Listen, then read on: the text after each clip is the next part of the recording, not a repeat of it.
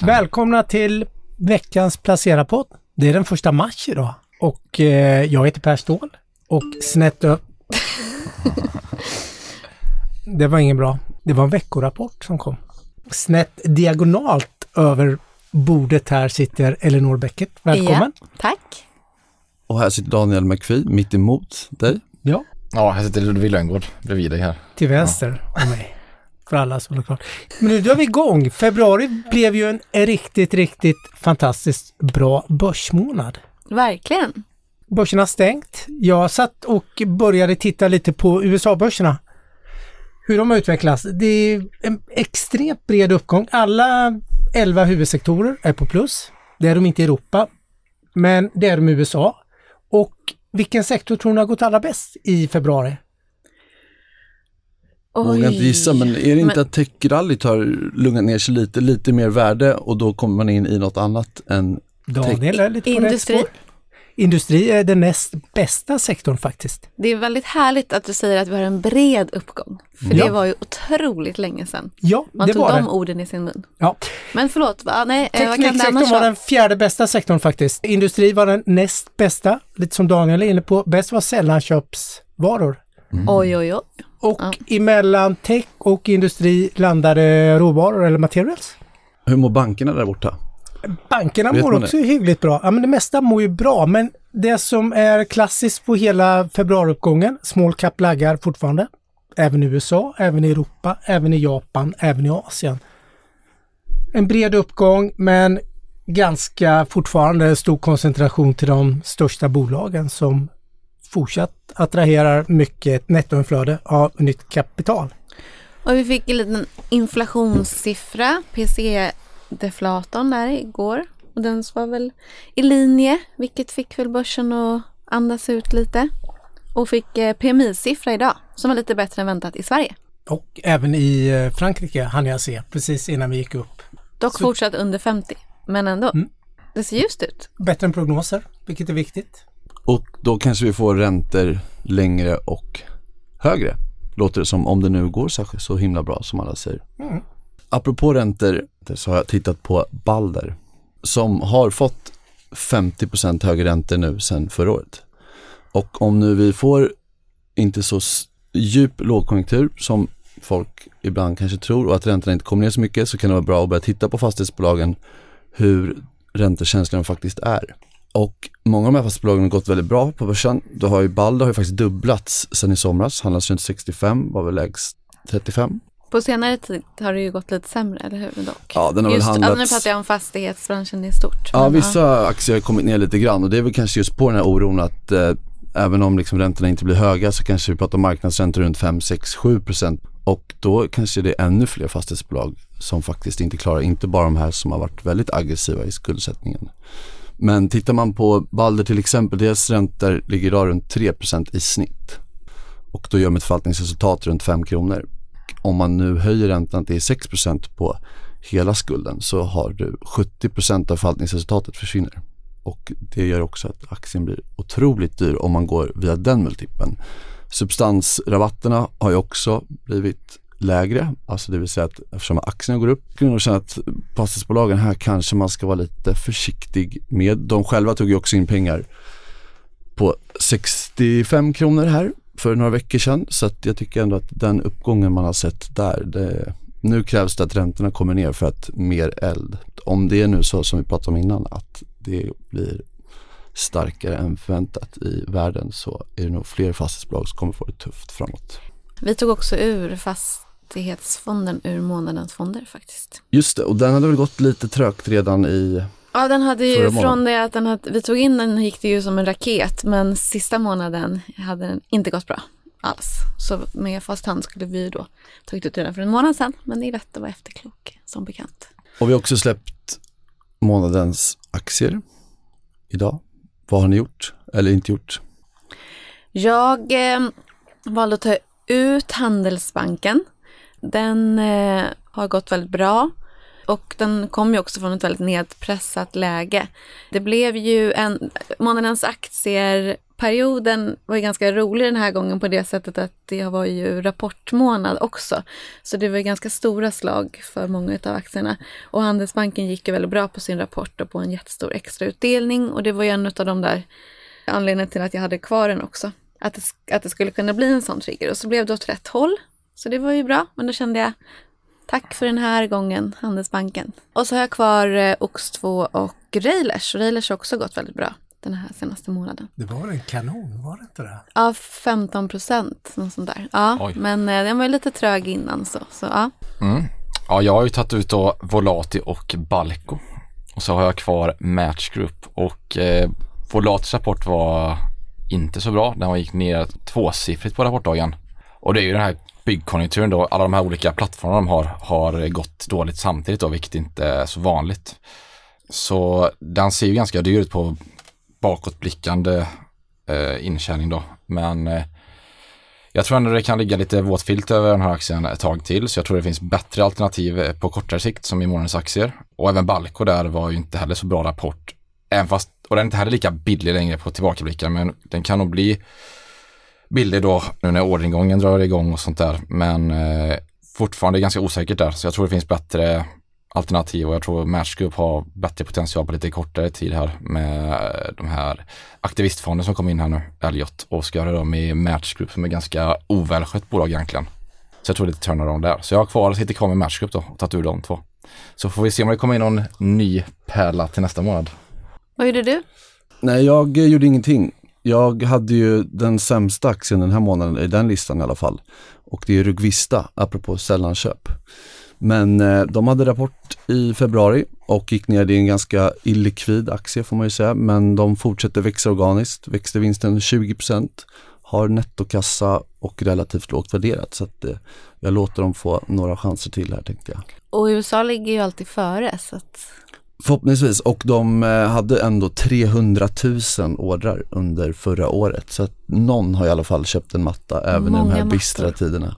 Det som gjorde att aktien sjönk tror jag i alla fall, det är att de var ganska försiktiga om 2024, vilket man också får säga är ganska rimligt. De vet ju inte vad som händer kommande period och växer de vinsten som förra året i år så blir det ändå ganska bra. Och som sagt, de har en ganska stor kassa och delar ut pengar. Hade de rapport nu den här månaden eller? Ja exakt, de hade rapport i februari och det man ser då såklart, vilket är ju rimligt, de har ju ett brett utbud när det kommer till priser.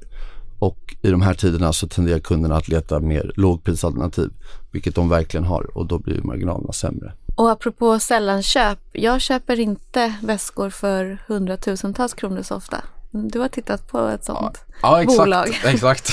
Nej, det är inget jag gör heller, jag tror inte någon. Du håller det till miljonklassen. Precis. Ja.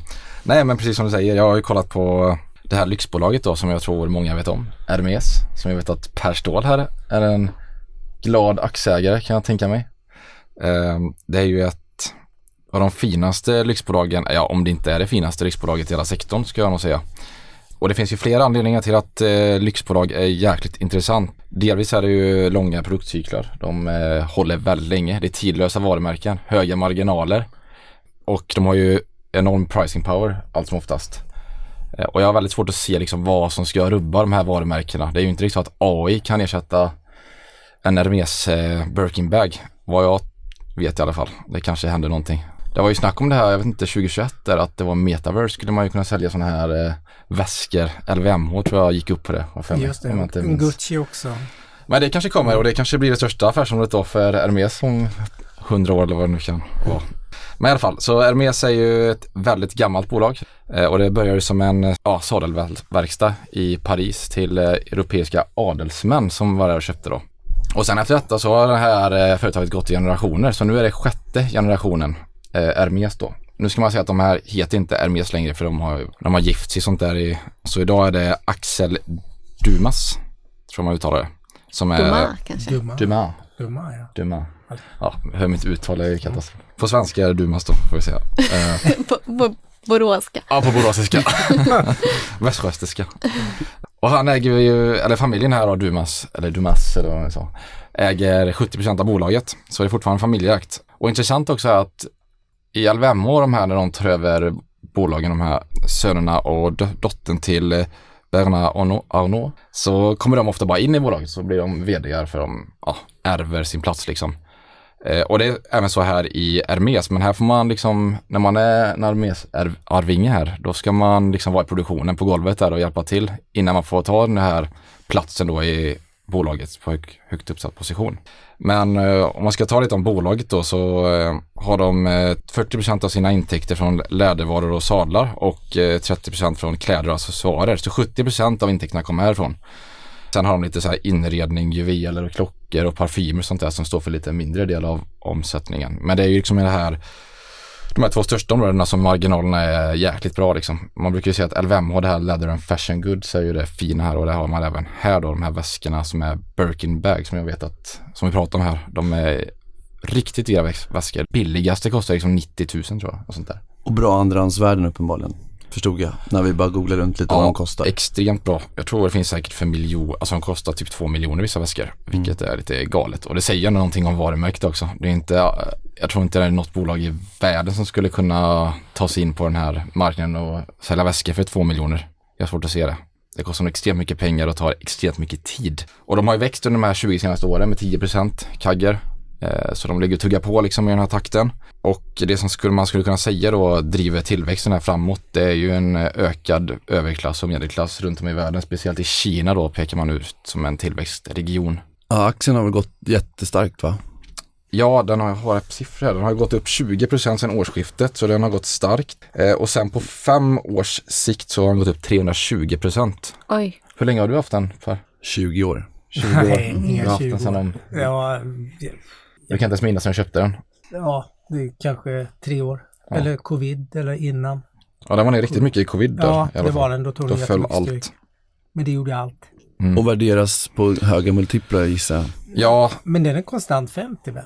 För den är alltid med sådana här högst värderade europeiska bolagen. Där har jag sett den i 5 års tid. Den är alltid med på 10 topplistan där. Nibe har ju varit och horat där också. Mm.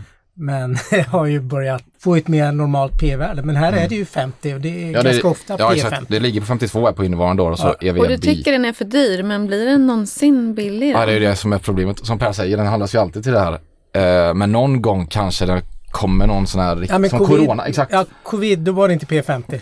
Ja, men någon gång kommer det bli att det går ner i värdering. Det händer ju alltid någonting i något bolag. Så det är kanske då man ska smälla till då på den här aktien. Då. För jag tycker det här är ett fantastiskt bolag. Och om man liksom...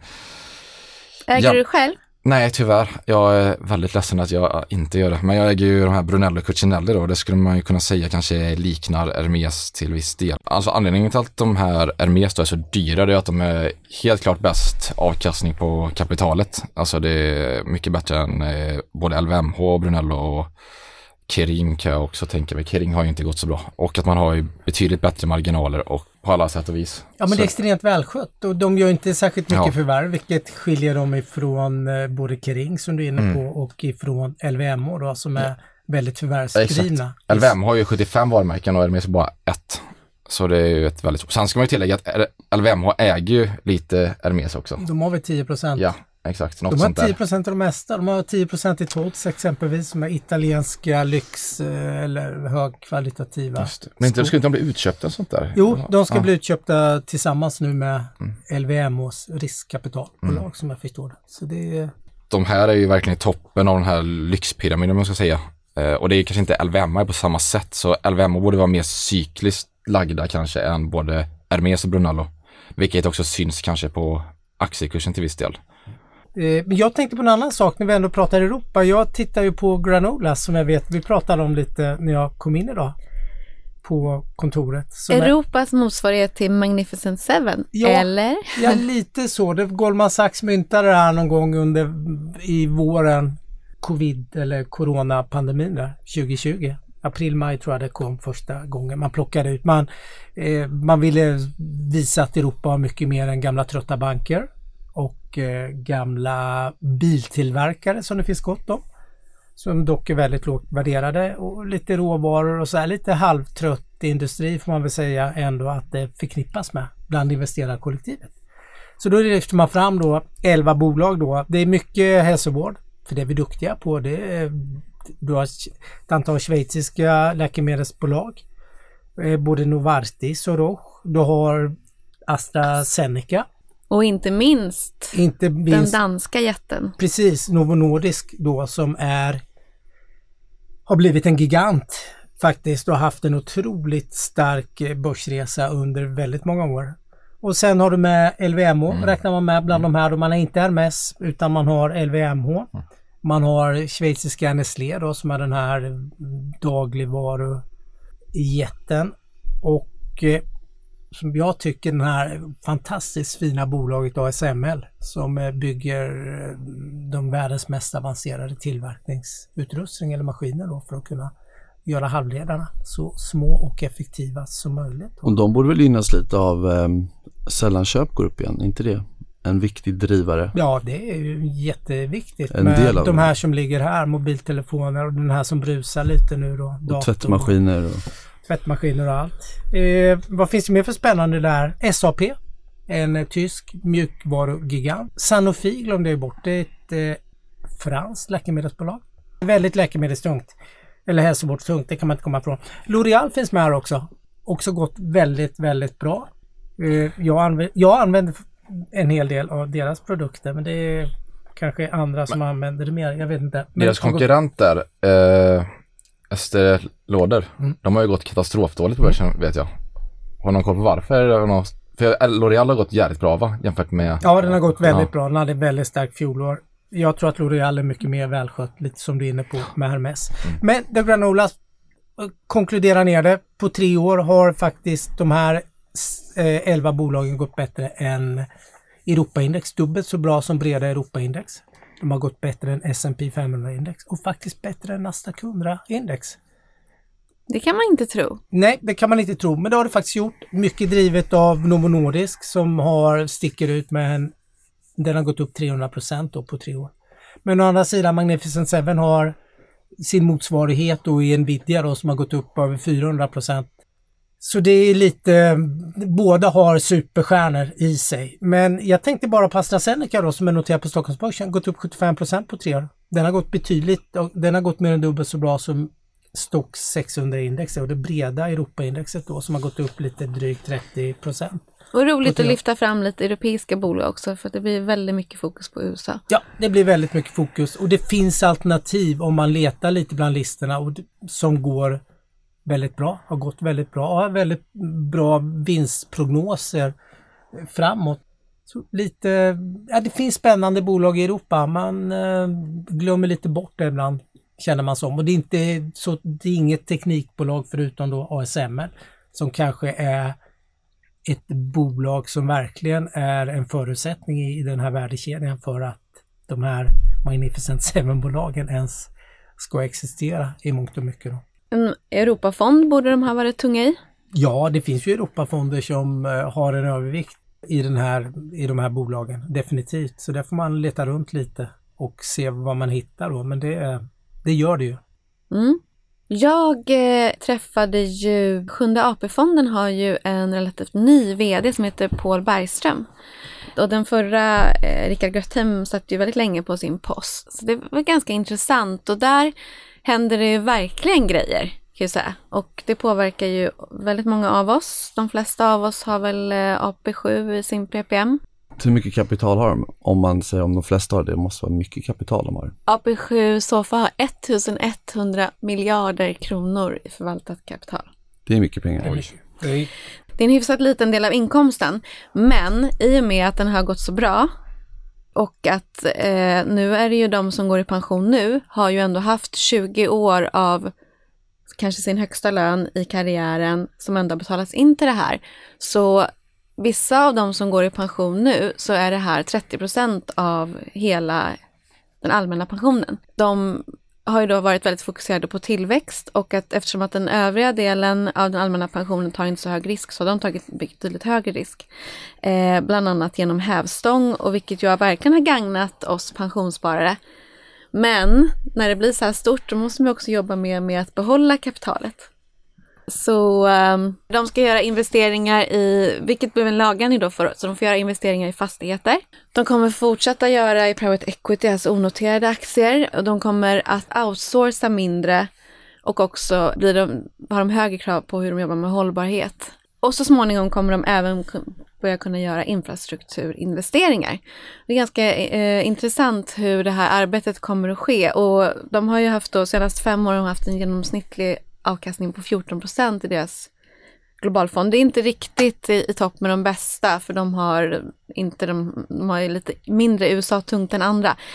Och USA har ju gått så bra. Men ja, jag tycker ändå att det var intressant att få höra vad han sa om det. Och hittills så har ju faktiskt den här obligationsdelen har ju gått väldigt dåligt eftersom att det har varit så låga räntor, men nu är det ju faktiskt lite bättre. Men det blir ett stort skifte här när de ska ändra om, och att då gäller ju att fortfarande de unga får fortfarande väldigt bra tillväxt, men man ska skydda kapital för de som är lite äldre. Hur mycket skuld har de ungefär av procent av? Liksom, 15% hävstång.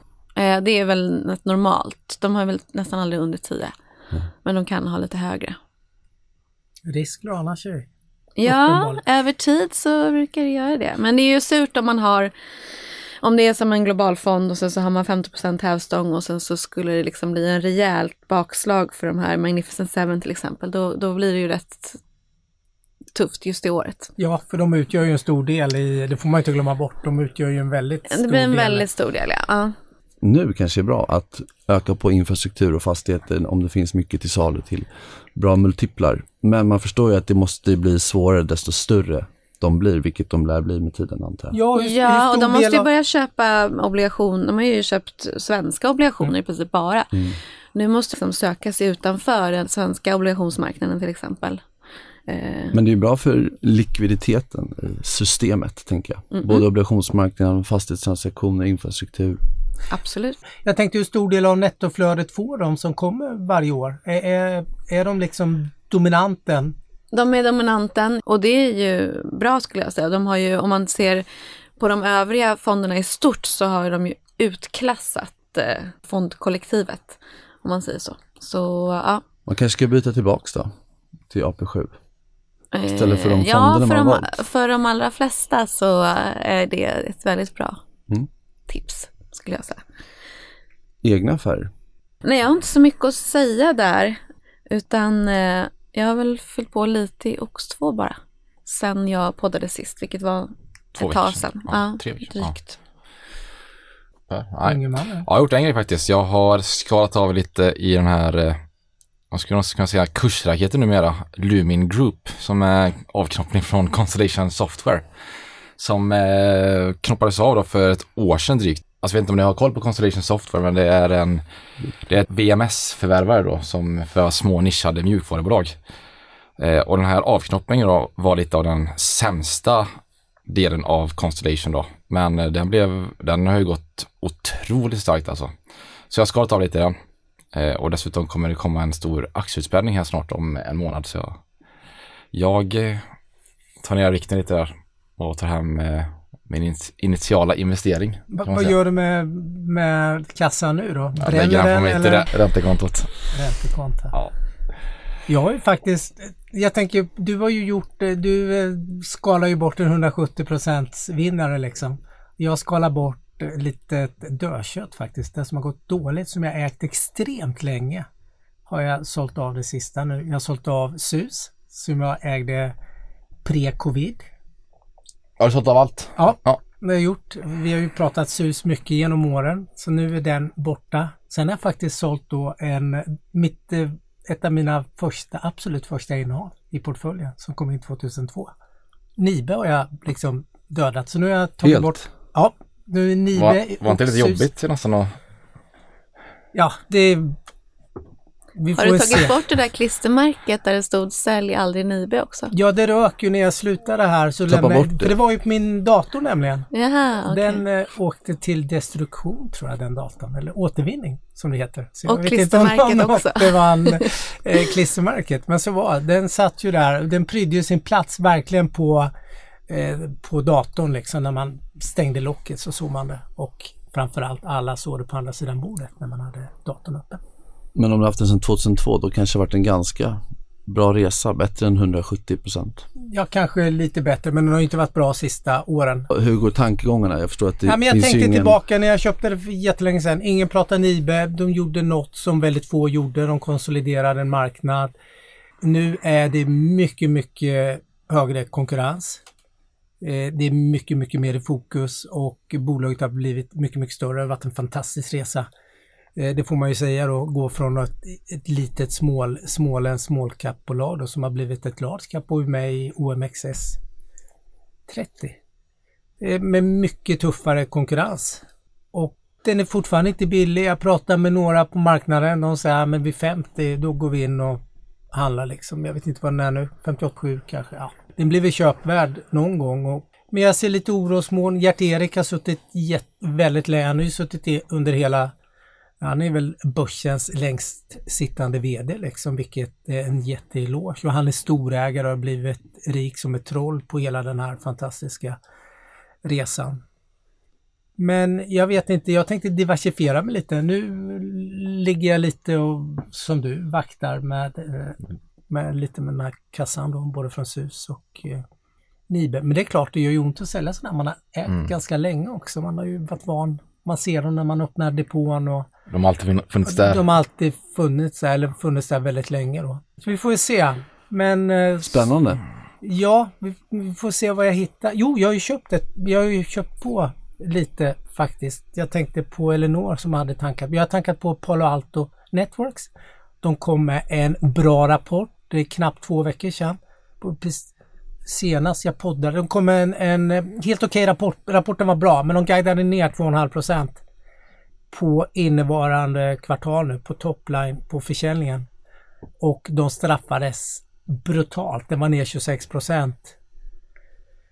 Vilket kanske inte är riktigt paritet, men det är klart högt uppskruvade förväntningar och det ena med det andra så blir det hårt straffat. Så där har jag faktiskt fyllt på lite.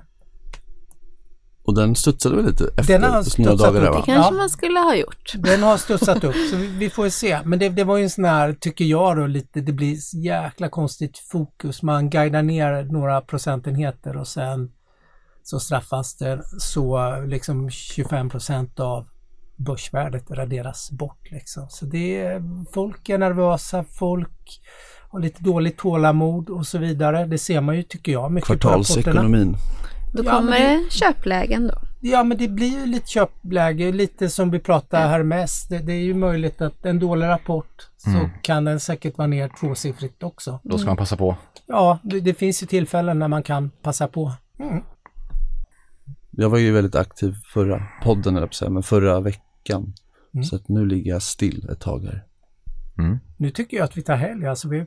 En helg utan Nibe i portföljen. Spännande. Det blir det. Trevlig helg.